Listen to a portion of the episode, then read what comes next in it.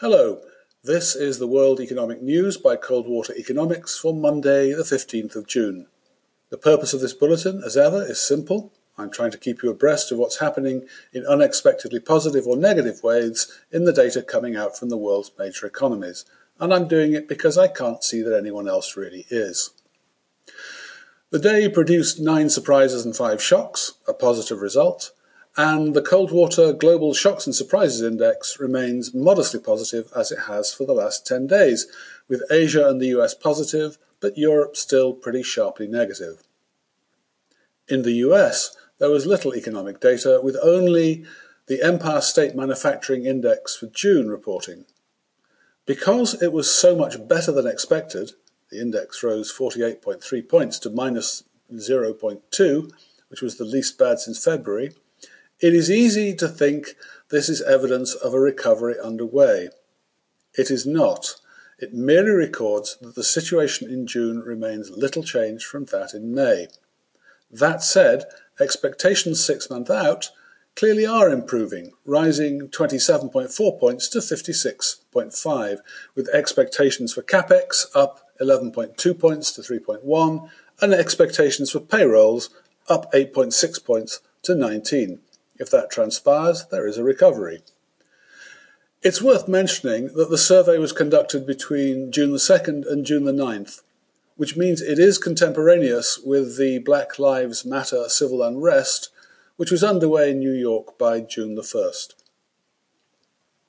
China released its core economic data for May, and by and large, it painted a modest and internally consistent picture of the economy maintaining a softly recovering trajectory. So, industrial production rose 4.4% year on year, and electricity production rose 4.3%.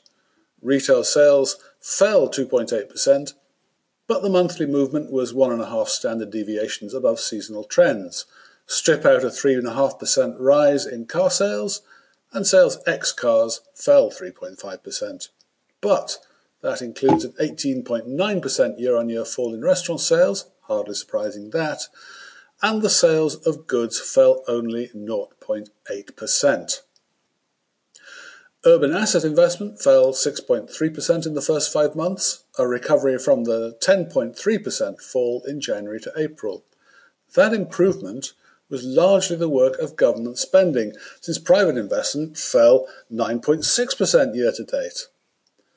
That public spending triangulates with the jump in May's government bond issues, which we commented on last week. The renminbi 1.14 trillion worth of government bond issues accounted for 73% of May's total 3.17 trillion in new aggregate financing. Government spending, in other words, forms a central part of China's recovery.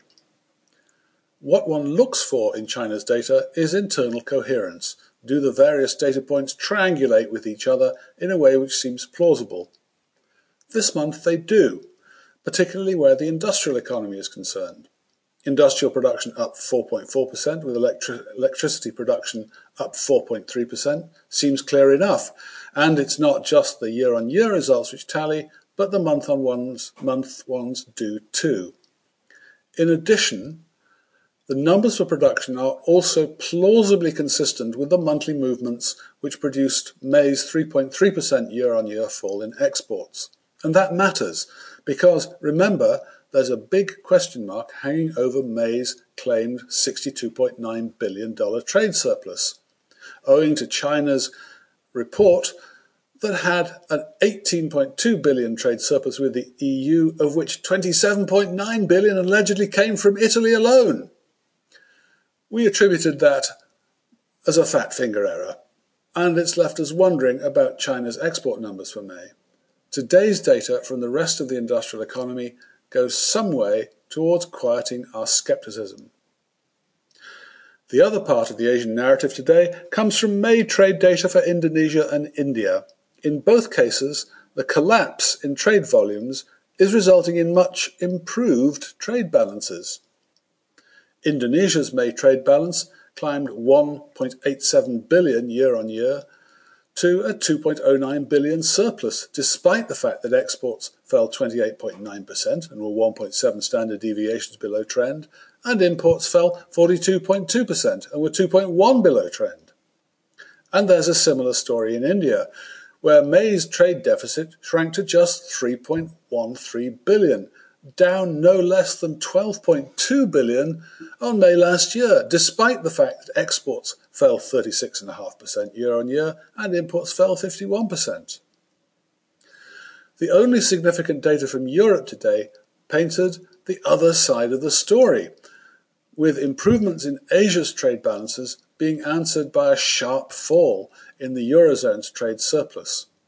Before adjustments, April's trade balance fell 12.5 billion euros year on year to a surplus of just 2.9 billion, with exports down 29.3% year on year, imports down 24.8%.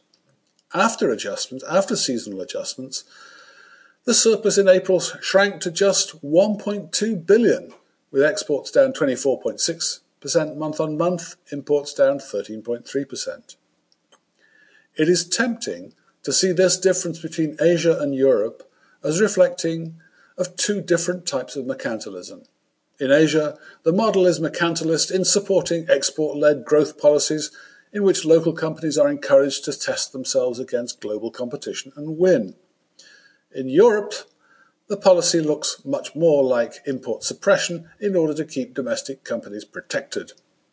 It seems that when trade volumes collapse, there's less damage, damage done to trade balances of export oriented economies than to import suppressing ones. I'm not sure why that should be, but that, at any rate, seems to be the experience so far. Well, that's it for today. Thank you for listening, and if you've got something out of it, please help spread the word about the bulletin. If you'd like to know more about Coldwater Economics, please feel free to contact me, Michael Taylor, on mjtcoldwater at fastmail.com.